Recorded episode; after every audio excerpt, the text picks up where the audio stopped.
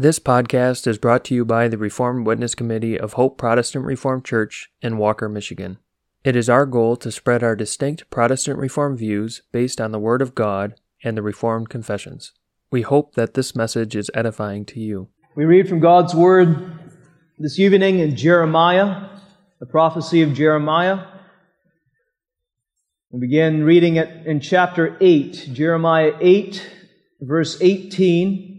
And we read through Jeremiah 9, verse 16. Jeremiah 8, 18 is where the section begins. And we read through Jeremiah 9, verse 16. Jeremiah is called a, or the weeping prophet. He wrote also the book of Lamentations. And here, as we often find Jeremiah in his prophecies, he is lamenting the sin of Judah. When I would comfort myself against sorrow, my heart is faint in me. Behold, the voice of the cry of the daughter of my people because of them that dwell in a far country. Is not the Lord in Zion? Is not her king in her? Why have they provoked me to anger with their, with their graven images and with strange vanities? The harvest is past, the summer is ended, and we are not saved. For the hurt of the daughter of my people am I hurt. I am black. Astonishment hath taken hold on me. Is there no balm in Gilead? Is there no physician there? Why then is not the health of the daughter of my people recovered? Oh, that my head were waters and mine eyes a fountain of tears, that I might weep day and night for the slain of the daughter of my people. Oh, that I had in the wilderness a lodging place of wayfaring men, that I might leave my people and go from them. For they all be, they be all adulterers, an assembly of treacherous men and they bend their tongues like their bow for lies. But they are not valiant for the truth upon the earth. For they proceed from evil to evil, and they know not me, saith the Lord. Take ye heed, every one of his neighbor, and trust ye not in any brother, for every brother will utterly supplant, and every neighbor will walk with slanders. And they will deceive everyone his neighbor and will not speak the truth. They have taught their tongue to speak lies and weary themselves to commit iniquity. Thine habitation is in the midst of deceit. Through deceit they refuse to know me, saith the Lord. Therefore, thus saith the Lord of hosts, Behold, I will melt them and try them for how shall I do for the daughter of my people? Their tongue is as an arrow shot out. It speaketh deceit. One speaketh peaceably to his neighbor with his mouth, but in heart he layeth his wait. Shall I not visit them for these things, saith the Lord? Shall not my soul be avenged on such a nation as this? For the mountains will I take up a weeping and wailing, and for the habitations of the wilderness a lamentation, because they are burned up, so that none can pass through them, neither can men hear the voice of the cattle. Both the fowl of the heavens and the beasts are fled, they are gone. And I will make Jerusalem heaps, and a den of dragons, and I will make the cities of Judah desolate, without an inhabitant. Who is the wise man that may understand this? And who is he to whom the mouth of the Lord hath spoken, that he may declare it? For what the land perisheth and is burned up like a wilderness that none passeth through. And the Lord said, Because they have forsaken my law, which I set before them, and have not obeyed my voice, neither walked therein, but have walked after the imagination of their own heart, and after Baalim, which their fathers taught them. Therefore, thus saith the Lord of hosts, the God of Israel Behold, I will feed them, even this people, with wormwood, and give them water of gall to drink. I will scatter them also among the heathen, whom neither they nor their fathers have known. And I will send a sword after them, till I have consumed them. We read that far in God's holy and inspired word. On the basis of that portion of God's word, as well as on the basis of the teaching of all of Scripture, we have the teaching of the Heidelberg Catechism. Lord's Day 43. Lord's Day 43 the Heidelberg Catechism explains the ninth commandment Thou shalt not bear false witness against thy neighbor. It asks, What is required in the ninth commandment? The answer, that I bear false witness against no man, nor falsify any man's words, that I be no backbiter nor slanderer that I do not judge nor join in condemning any man rashly or unheard, but that I avoid all sorts of lies and deceit as the proper works of the devil, unless I would bring down upon me the heavy wrath of God. Likewise, that in judgment and all other dealings I love the truth, speak it uprightly, and confess it also that I defend and promote as much as I am able the honor and good character of my neighbor. Beloved in the Lord Jesus Christ, this evening we consider the Heidelberg Catechism's explanation of the ninth commandment Thou shalt not bear false witness against thy neighbor. And we do so as a lament. We do so along with Jeremiah, the weeping prophet, who sorrowed over what the Catechism calls all sorts of lies and deceit. And that even in the church. In the book of Jeremiah, the prophet preaches to the apostate church, Judah. Either the church that is on the verge of being apostate or, or already apostate. And he bewails the sins of the church. Yes, in particular, the sin against the ninth commandment. There is a cry, he says in verse 22 of chapter 8, Is there no balm in Gilead? Is there no physician there? Why then is not the health of the daughter of my people recovered? And there Jeremiah is not merely thinking upon the wounds that he himself and others have faced of others slandering and others attacking him and them with lies. But he's thinking about sin itself. He's thinking about the sins of God's people as a whole. He's thinking about the individual members of the church who have the wound or a disease of sin, yellow with infection of the soul. He's thinking about spiritual weakness and sin. Is there no balm? He is saying. Is there no medicine? Is there no physician? Why is there no healing of the spiritual diseases and the spiritual wounds of the people? of the church. Oh, yes, he grieves the consequences that are coming, the Babylonian captivity. But he grieves first the sin of Judah, the sin of falsehood, sin against the ninth commandment.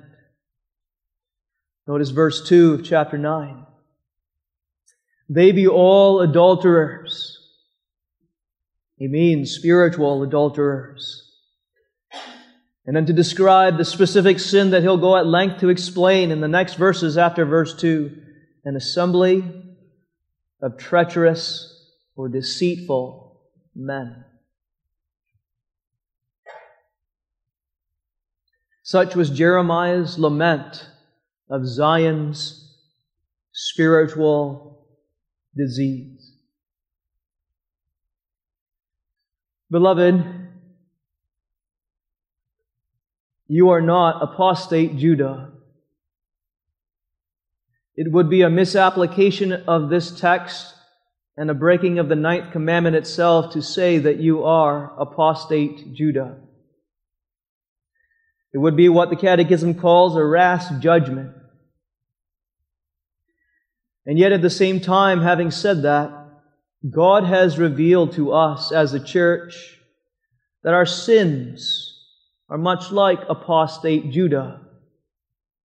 We must, each one of us, repent of all sorts of lies and deceits and falsehoods and backbiting and slander and rash judgment. They exist, the message of Judah say, of Jeremiah is they exist within the church. Lament. That is, repent. The law of God should bring us to our knees in lamentation on our knees before the cross of Jesus Christ for mercy. Perhaps more than any other commandment, more than any other commandment, our churches have seen the breaking of the ninth. We've experienced it firsthand. It has been committed against you, and you have committed the same. Jeremiah, remember, is not lamenting in this way, oh, how they have wounded us, though that was the case. But we have wounds. A spiritual wound. We have broken the ninth. Knowing our free forgiveness in Jesus Christ, we willingly lament our sin. And knowing the free forgiveness of Jesus Christ, we then, out of thankfulness and by the power of His Spirit of truth, do what the ninth commandment commands us avoid all sorts of lies and deceit, and love the truth. Speak it uprightly and confess it. Let us consider the instruction of Lord's Day 43 on the ninth commandment from the viewpoint and the perspective of Jeremiah 9 the theme lamenting falsehood in Zion. First, the basis for lamentation, which is also the basis of the ninth commandment. Second, the falsehood in Zion, where we go through the different kinds of sins of falsehood against the ninth. And third, the mercy of God to his people.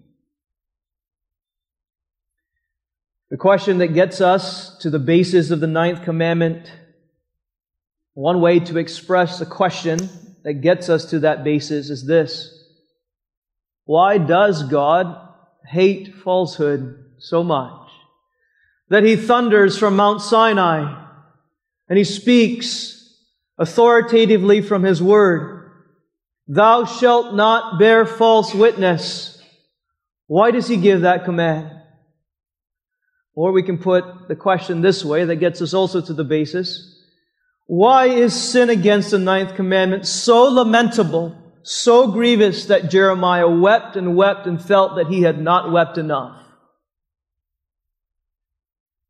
There are two answers, which are two explanations of the basis behind the ninth commandment. The first answer is that God is truth.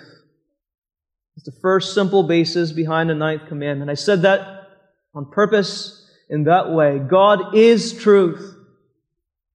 God does not merely speak the truth, He does. He not only has the truth in Himself, He does. He's not only the source of all truth, He is, but He is truth. He is truth. It is His very character. Verity or veracity is who He is. We say, and God's Word says, He is the one true God. And by saying that one true God, Scripture does not merely mean that all other gods are false, and He is the only one who is true. It means that, but more. It means that the very character, the very being of God is truth. And so, children, to help you understand that, one day we're going to go to heaven. We are God's people. When we get to heaven, there in eternity, we will learn more and more about God. I mentioned that in my prayer. We'll learn more and more about God. That will be heaven's joy. We will gaze upon His face and we'll learn more and more exhilarating knowledge about who He is and what He has done. But as you gaze upon this wondrous, bright, glorious, infinite God, full of virtue, Here's what you will say I see truth. I see truth. I see truth. Truth everywhere. Truth. And only truth. Because God is truth. He is the God that cannot lie. Titus 1 verse 2. Impossible for God to lie. Hebrews 6 verse 18. Yes, children, you want to know something God can't do? And that doesn't re- reveal any weakness in Him, and yet He can't do it? He cannot lie, because to lie would be to deny Himself. He is truth. He is truth. Father is truth, the first person of the Trinity. Psalm 31, verse 5. Thou hast redeemed me, O, God, o thou God of truth. Son is truth, the second person of the Trinity. He said, John 14, 6, I am the way, the truth. I am the truth and the life. And the Holy Spirit is truth. He's called the Spirit of truth by Jesus Christ in the same chapter, John 14. And in 1 John 5, verse 6, we find this.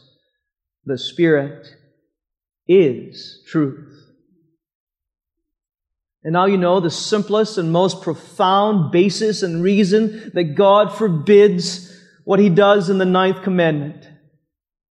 And why Jeremiah weeps and weeps with such grief when the ninth is broken. Because falsehood opposes God, who is truth. It does not only attack his law, it does. It does not only attack his church, his people, it does. But falsehood attacks his very being. False doctrine doesn't merely lead sheep astray, it does. Slander doesn't only hurt me and you, it does. But falsehood is a direct assault against God, the God of truth. Jeremiah gives a vivid illustration and the illustration is meant to bring it home to us. In verses 3 and 6, he compares the tongue to a bow, children. Think of a bow and arrow. In verse 3 and 6, he speaks of the tongue as a bow and falsehood as an arrow that is strung in that bow and shot out. And yes, indeed, it shoots at other people. Jeremiah is saying that we are like enemy soldiers shooting arrows with our tongues, with lies and falsehoods that kill. There's something about a bow and arrow, though. Children, think about it. When you aim at a target, You always aim upward, at least a little. You need a little lift to get that arrow there. Every falsehood and lie is like that. It's not only aimed at others, but it's always upward. That's the trajectory. First, against the God of truth. Lament. Lay down your shields of self defense. It's not about RPs and PRs. It's not about who shot the most arrows and which ones were sharper, and which was tipped with more poison. Lament, beloved, of your own falsehood. It's that we have attacked God with our sin. What is the basis of the ninth commandment? Why does God forbid it? Why does Jeremiah lament over it? Because God is the God of truth. But secondly, the basis is the devil is the father of the lie. The devil is the father of the lie. The devil's a liar. His very name, devil, means slanderer. In our ongoing series of sermons in the, in, in, the Gospels, we recently saw the devil called the tempter, and we saw the temptations that the devil brings are all about lies, showing what is good to be bad and what is bad to be good. Jo- Jesus said in John 8 44, Ye are of your father the devil, the lust of your father ye will do. He was a murderer from the beginning and abode not in the truth, because there is no truth in him. When he speaketh a lie, he speaketh of his own, for he is a liar and the father of it. Though he is not equal to God, far from it. And though he is under God's sovereignty, thankfully, he is opposite and he is opposed to the God of truth, for he is the liar. The Catechism describes him as such when it explains, I avoid all sorts of lies and deceit as the proper works of the devil. The word proper means fitting or belonging.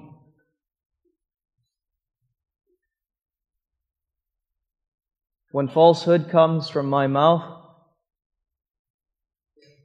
I don't blame Satan for it. I may not. I'm responsible for it. But it fits. That's the idea of proper works. It fits with the devil's work. It fits with his agenda. And his agenda, as you know, is to attack and oppose the God of truth. Back to the illustration of the tongue as a bow and arrow, which Jeremiah shows us. When we speak lies, we not only attack God as though we are his enemies, but we behave as though we are back on Satan's side in support of his kingdom. And the fiery darts that he shoots are coming from our own tongues.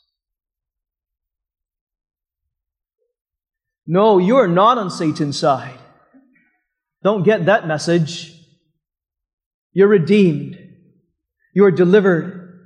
Don't doubt that, but lament and weep that after the God of truth has been so merciful to deliver you, you would behave as Satan's supporters against the God of truth. That's what we do when we break the ninth commandment. Jeremiah lamented lamented, remember, not merely because of the consequences, we remember, lamented for sin, for sin itself. We can distinguish between two kinds of falsehoods which Jeremiah lamented, and we should lament. There are falsehoods, first of all, that are against true facts, and falsehoods that are against true doctrine. They're not separated, but we distinguish the two to help us be comprehensive here. True facts, I mean by that, truths that are about this creation, truths about another person, truths about what he really said yesterday at work to you when no one else was around. Truth about what actually happened in the consistory room a couple of years ago. Truth about what happened at classis. Truths about children, young people, where you went with your friend last night. We break the ninth commandment when we skew the facts, when we twist, when we hide, when we cover up the truth when it ought to be told. When we come up with false narratives to tell the story, well, mostly correct, but slightly different from what actually happened in order to promote a certain side ourselves and bring down another side or other men. That was what was going on in Jeremiah's day. Notice verse 4 every brother will utterly supplant and every neighbor will walk with slanders.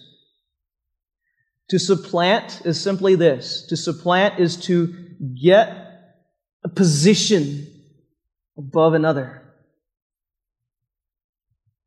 The office of another, or perhaps unofficially, and the reputation of another. And so we skew the facts. We tell a little lie to make the one we want to beat look bad and to make ourselves and our side look good. This has happened. It happened in Jeremiah's day. It has happened in our day, in our church. Against true facts, but secondly, the second kind of falsehood which Jeremiah lamented, we should lament, is against true doctrine. When we teach error, when we hold to it, when we defend it, we write it, if we preach it, the inaccurate explanation of God's Word, intentionally done sometimes, and even unintentionally, is in some way against the ninth commandment. In Jeremiah's day, this was happening. Verse 3 and verse 6 both speak about doctrine in terms of the knowledge of God. Verse 3 they are not valiant for the truth upon the earth. But they proceed from evil to evil, and they know not me. Deceiving themselves, they do not know God. Jeremiah says. And verse 6 is even sharper. Through deceit, they refuse to know me. That is a using, there is a using of deceit to cloud the truth and refuse knowledge in oneself or to refuse knowledge of the truth in others and loved ones. That happened in Jeremiah's day. That has happened in the church. So great was the sin against the ninth commandment that notice Jeremiah's great grief. So much so, he didn't want to stay. Verse 2 Oh, that I had in the wilderness a lodging place of wayfaring men, that I might leave my people and go from them.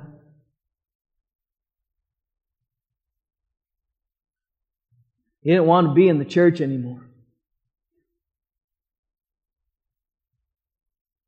He preferred living in a tent, not with traveling men, but alone as a traveling man.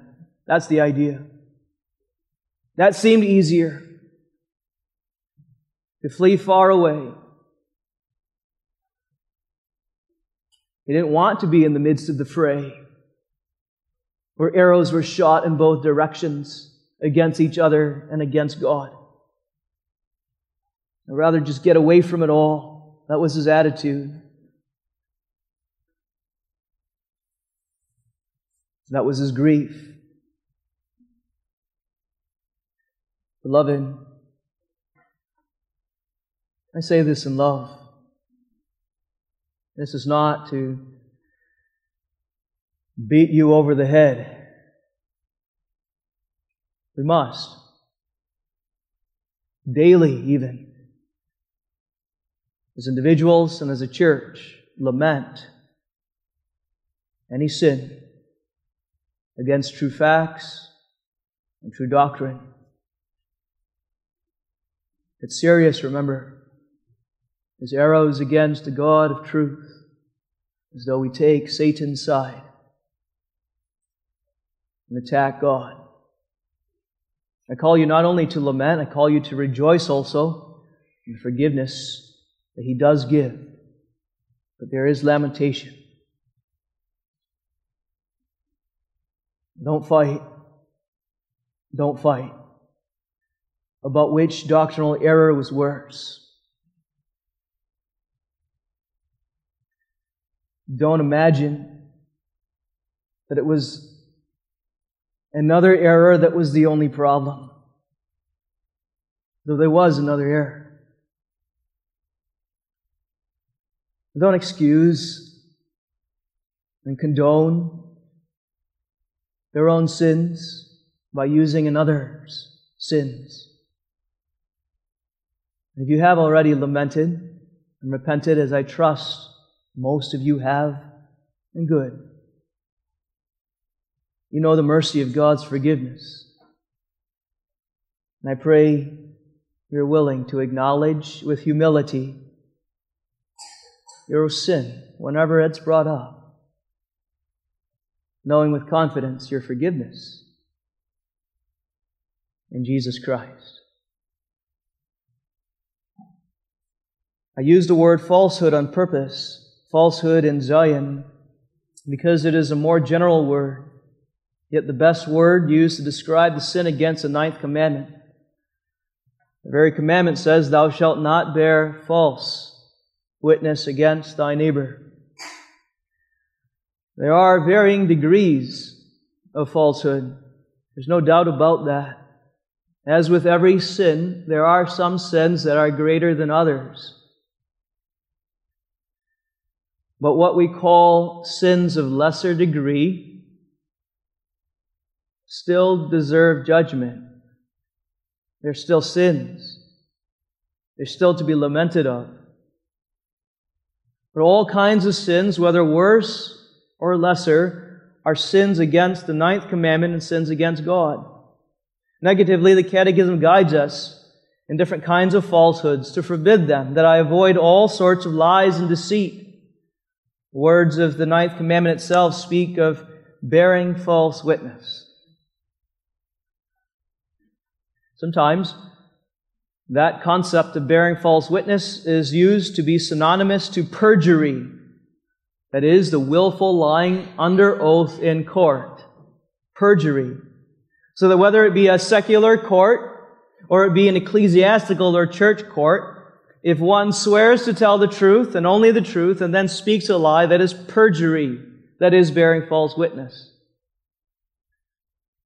But it's important to note that the phrase bearing false witness is not exactly synonymous to perjury. It's not. Bearing false witness is not necessarily always under oath. Bearing false witness is to simply give a false testimony. That's the idea.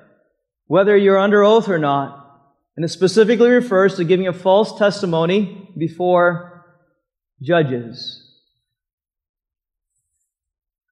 So, when a sexual abuser or any criminal works with his lawyer to plead not guilty, because he knows that the jury will never find the evidence that is private, the crime he kept well hidden, he is still bearing false witness, even if he doesn't swear an oath.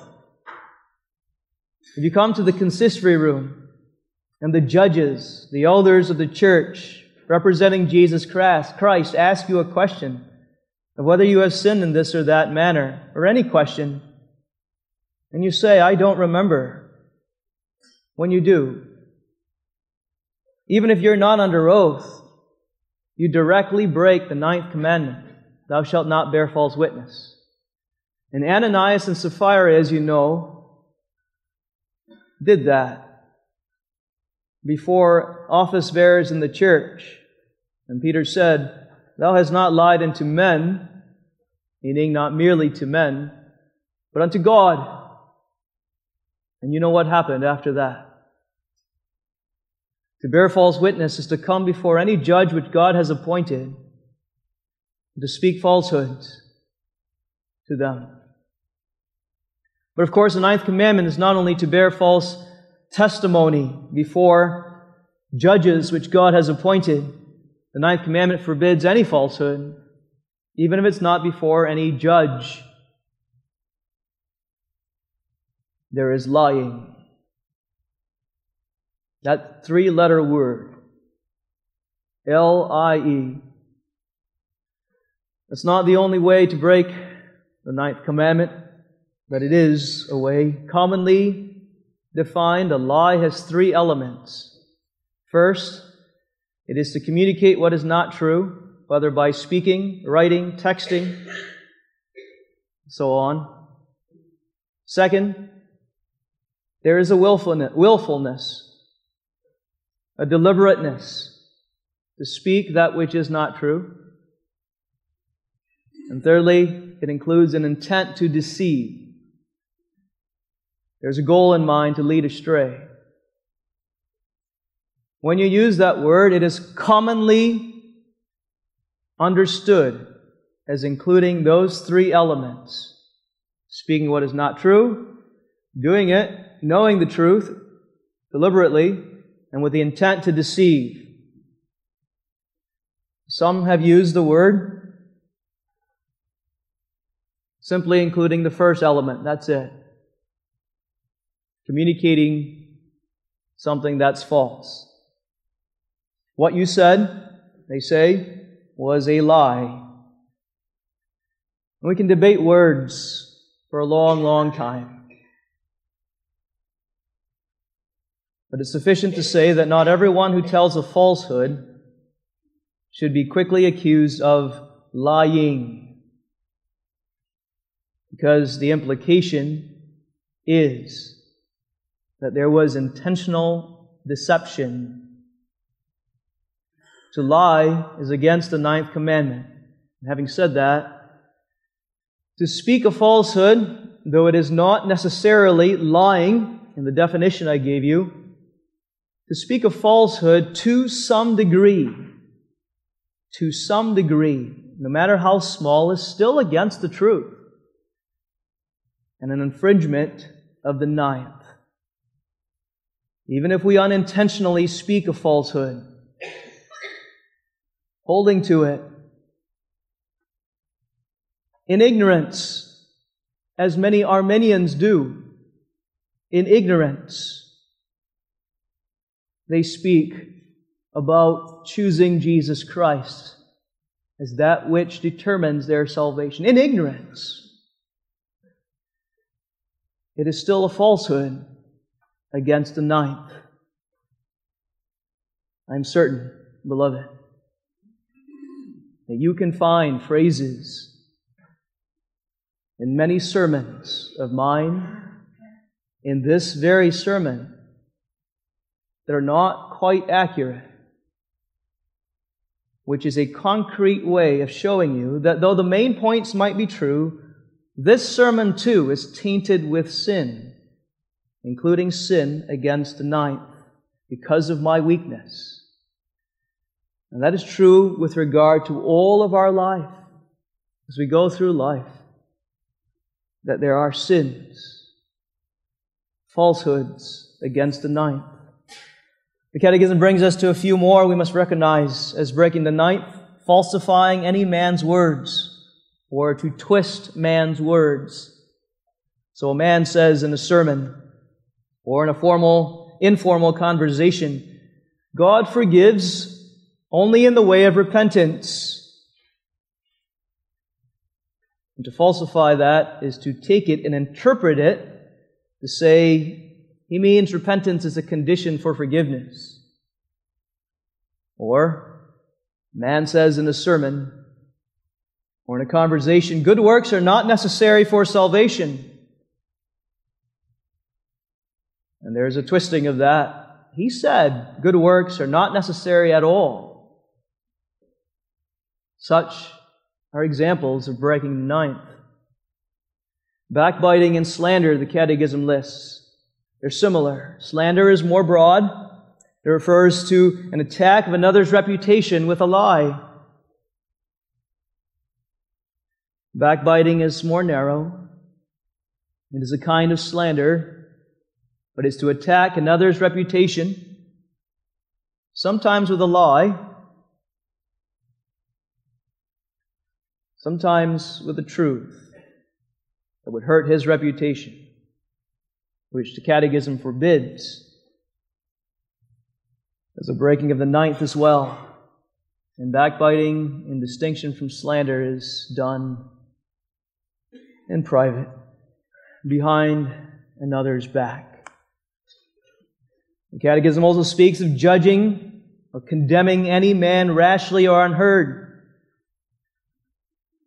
Catechism is not saying that the ninth commandment forbids judgment. We may judge. We ought to make judgments. Jesus said in John 7:24, "Judge righteous judgment." But rash judgment is that which the ninth commandment forbids. Rash judgment. Swift to speak in condemnation without hearing the facts without first repenting of your own sin. Using suspicions as the basis of your judgment rather than facts. Exaggerated judgments. As I said, there are degrees of sin. Call sin sin. Yes. Call lust lust. But we better be careful that we do not exaggerate it so that we say, for example, that someone who lusted after a woman is guilty of having intercourse with her. Obviously, that is an exaggeration. Though Jesus does say he has committed adultery in his heart. So also with any judgment we make, there is the possibility, yes, of minimizing the sin, that would be a breaking of the ninth commandment, but also of exaggerating with extreme characterizations. That is against the ninth commandment as well. And then don't miss this to join in, to join in condemning any man rashly. Not only condemning any man rashly, but joining in. Joining in. That is to quietly join a group. And you yourself do not slander, and you yourself do not condemn rashly, personally as an individual. You don't speak up against it either. You make yourself one with them. That too is connivance. It makes you complicit in the breaking of the ninth commandment. Positively, the Catechism says, keeping the ninth commandment includes in all judgment, all dealings, I love the truth. I speak it uprightly and confess it. Loving the truth includes studying the truth, not neglecting the reading of that truth in God's Word first and other good books working hard, children, in catechism, studying in Bible society. Loving the truth means studying it, learning it, growing in your understanding of it, not saying, I already know all the doctrines, I've taken all the catechism classes, I don't need to grow anymore. That itself is false. Think on the truth. Whatsoever is true, Paul says in Philippians 2, think on these things. Loving the truth means defending it.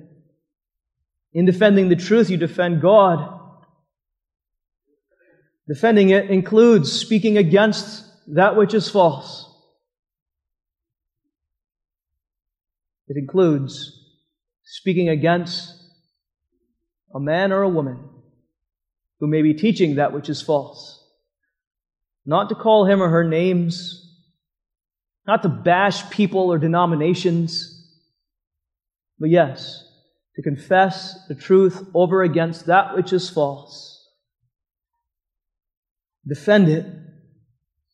Be valiant in it. Jeremiah 9, verse 3 They are not valiant for the truth upon the earth.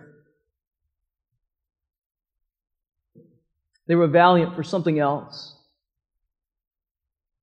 themselves, reputation.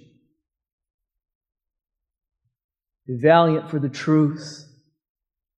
That's loving the truth, loving God. And having said that, that doesn't mean don't uphold reputation. The priority is the truth. You don't make the priority man's reputation, your own or someone else's. And yet, at the same time, while you uphold the truth, you also seek, as the Catechism says, as much as I am able to defend and promote the honor and good character of my neighbor. Yes, reputation. Not my own. Yes, my neighbors. I speak the truth in love for them. That's the law, isn't it? The law is to love God. That first. That's the priority in His truth. But also, out of love for God, out of love for my neighbor and His name as well. It's part of loving Him.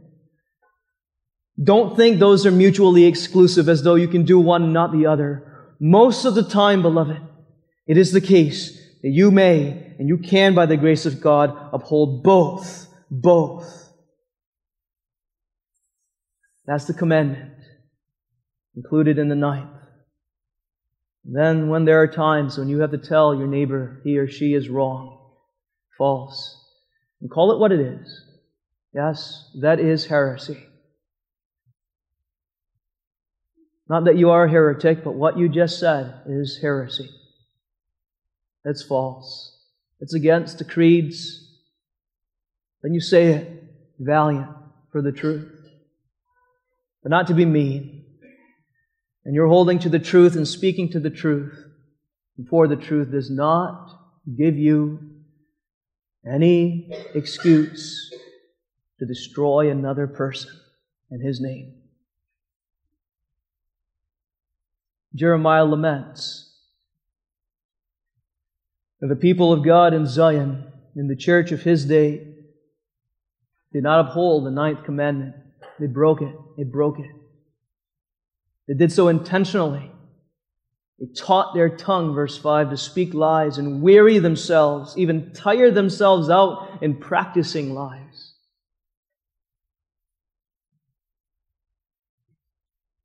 And you and I must respond in humility. Self righteousness is the worst lie The law is not meant to boost you and affirm you. Oh, yes, it does point. It does point to others' sins against the ninth, and it does point to their sins against you. It does. But first, it points to us to you yourself,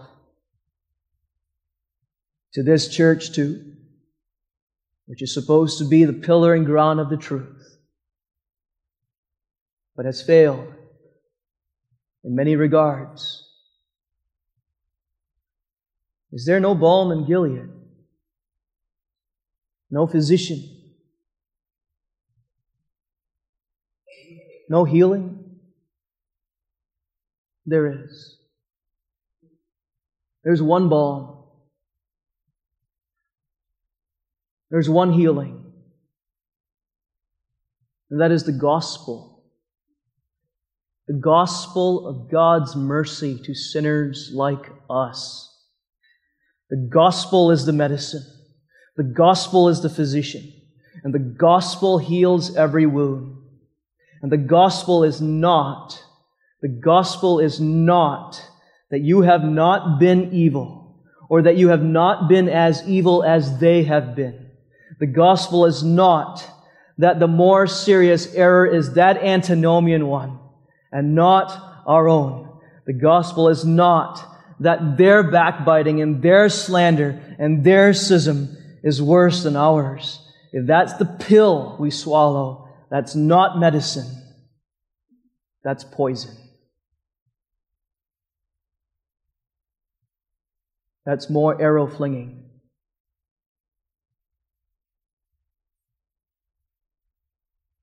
Romans 3:12 They are all gone out of the way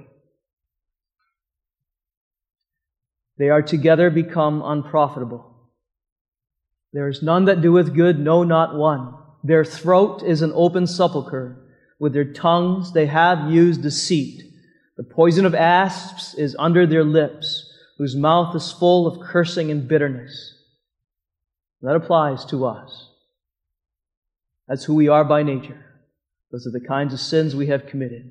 And this is the judgment of God. The Catechism says, would bring down upon me the heavy wrath of God. Verse 9 of Jeremiah 9 Shall I not visit them for these things? Shall not my soul be avenged on such a nation as this?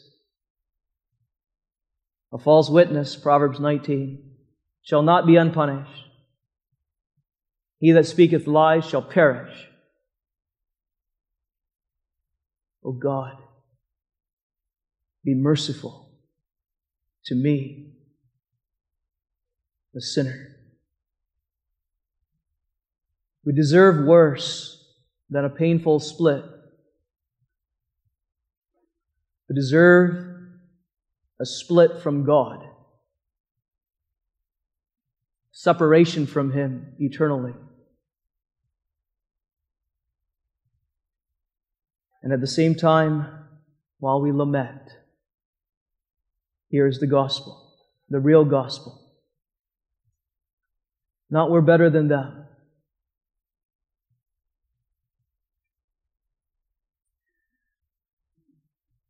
God is merciful. I draw this out in verse 2 and verse 6. God is merciful to dwell with us in spite of our sin. That's the message of Jeremiah. He is merciful to dwell in the midst of a deceitful people. Remember Jeremiah in verse 2? I'd rather go in a lodging place out in the wilderness. I don't want to be with the people of God. I want to leave them, forsake them. And he said that in his weakness as a prophet. And God said to him in verse 6, notice the change of pronoun thine. He's speaking directly to Jeremiah. Thine habitation is in the midst of deceit. You will dwell there. You will be there. You will bring the word to them no matter what. And Jeremiah, as a prophet of God, is a picture, a representative of Jesus Christ. God said to his son, Thine habitation is in the midst of deceit. You will go there. You will dwell there. You will be in the midst of them. They will attack you with their lies and their falsehoods. They will shoot at you with their tongues, arrows, piercings of all kinds. They will deny you. They will betray you. They will accuse you falsely. And so he did. And while he did, he uttered not a single falsehood, only perfect doctrine, without a false fact, valiant for the truth, a heart with absolutely no guile, who said, I am the truth, and the way, and the life. And yet, this makes me shudder. He became sin for us, who knew no sin. He took our falsehood as He dwelt in the midst of us. He was judged as an enemy of God, as though He shot arrows at the true God. He was judged as a snake with poison under his tongue, and cursed as a snake, the Son of Man lifted up like a bronze snake in the wilderness. For us an assembly of treacherous men. And having done that work, this same Savior did not cease to dwell with us. And having died, he rose again and ascended into heaven. And he sends his Spirit. He comes by his Spirit to still dwell with us here in the midst of a church torn by sin, our own sin, and he speak truth because he can only speak truth. Though you are sinners, yet sinners, breakers of the ninth commandment, I will never forsake you. I will never leave thee. I forgive thee on the basis of my work, and I will continue to dwell with thee even in the midst of a church who is guilty of breaking the ninth. And the result of God's dwelling here, finally, is not merely merciful forgiveness, but also sanctification. Verse 7 I will melt them and try them. For how shall I do or what shall I do for the daughter of my people? You hear that? My people. They're still my people. Not every single one of them, but there's a remnant, the daughter of my people. And in my love for them, he is saying there, I will sanctify them. I will, like a purifier of metals, melt them. And it'll hurt, yes. And there will be separation, yes but it's to try them, to melt them down, to make them pure, holy, more and more in service of the God of truth, avoiding lies, avoiding all falsehood, and being valiant for the truth. That's the medicine. That's the gospel. That's what you need. Always need it. Lament before God for all your sins, including the ones against the ninth. And then rejoice in this. Though we are sinners, Christ came to dwell with us that we might dwell with God, this God of truth. Amen. Let's pray. O God of truth and grace, we confess our sin. We lament the sins against us, not only, but more our own. Sins in Zion, sins in the church it has been a place of arrows shot at one another, and pointed with a trajectory upward against Thee. Forgive us. Forgive our self righteousness. Forgive all our sins which the law, as it has that purpose, does reveal. And drive us to see the gospel, to receive the medicine by faith, to hear the great physician speak to us that he is the lover of our souls and does forgive us. Yea, Lord, as he said on the cross, we often know not what we do. Forgive us as he prayed and raise us up. Give us joy in our salvation. Though there is melting and trying, deal with us gently and heal us so that we might glorify thy name with truth and grace. For Jesus' sake, amen. Thank you for listening to this message. It is our hope that it was edifying to you. Please subscribe to our podcast wherever you listen to them to be notified as future messages are published. We welcome you to join us on Sundays for worship at 9:30 a.m. and 5 o'clock p.m. You can find more information about us at our website hopeprchurch.org. Also, you can follow us on our Hope Protestant Reformed Church Facebook page, and you can email the Reformed Witness Committee with any questions or feedback at hoperwc at gmail.com. Thank you.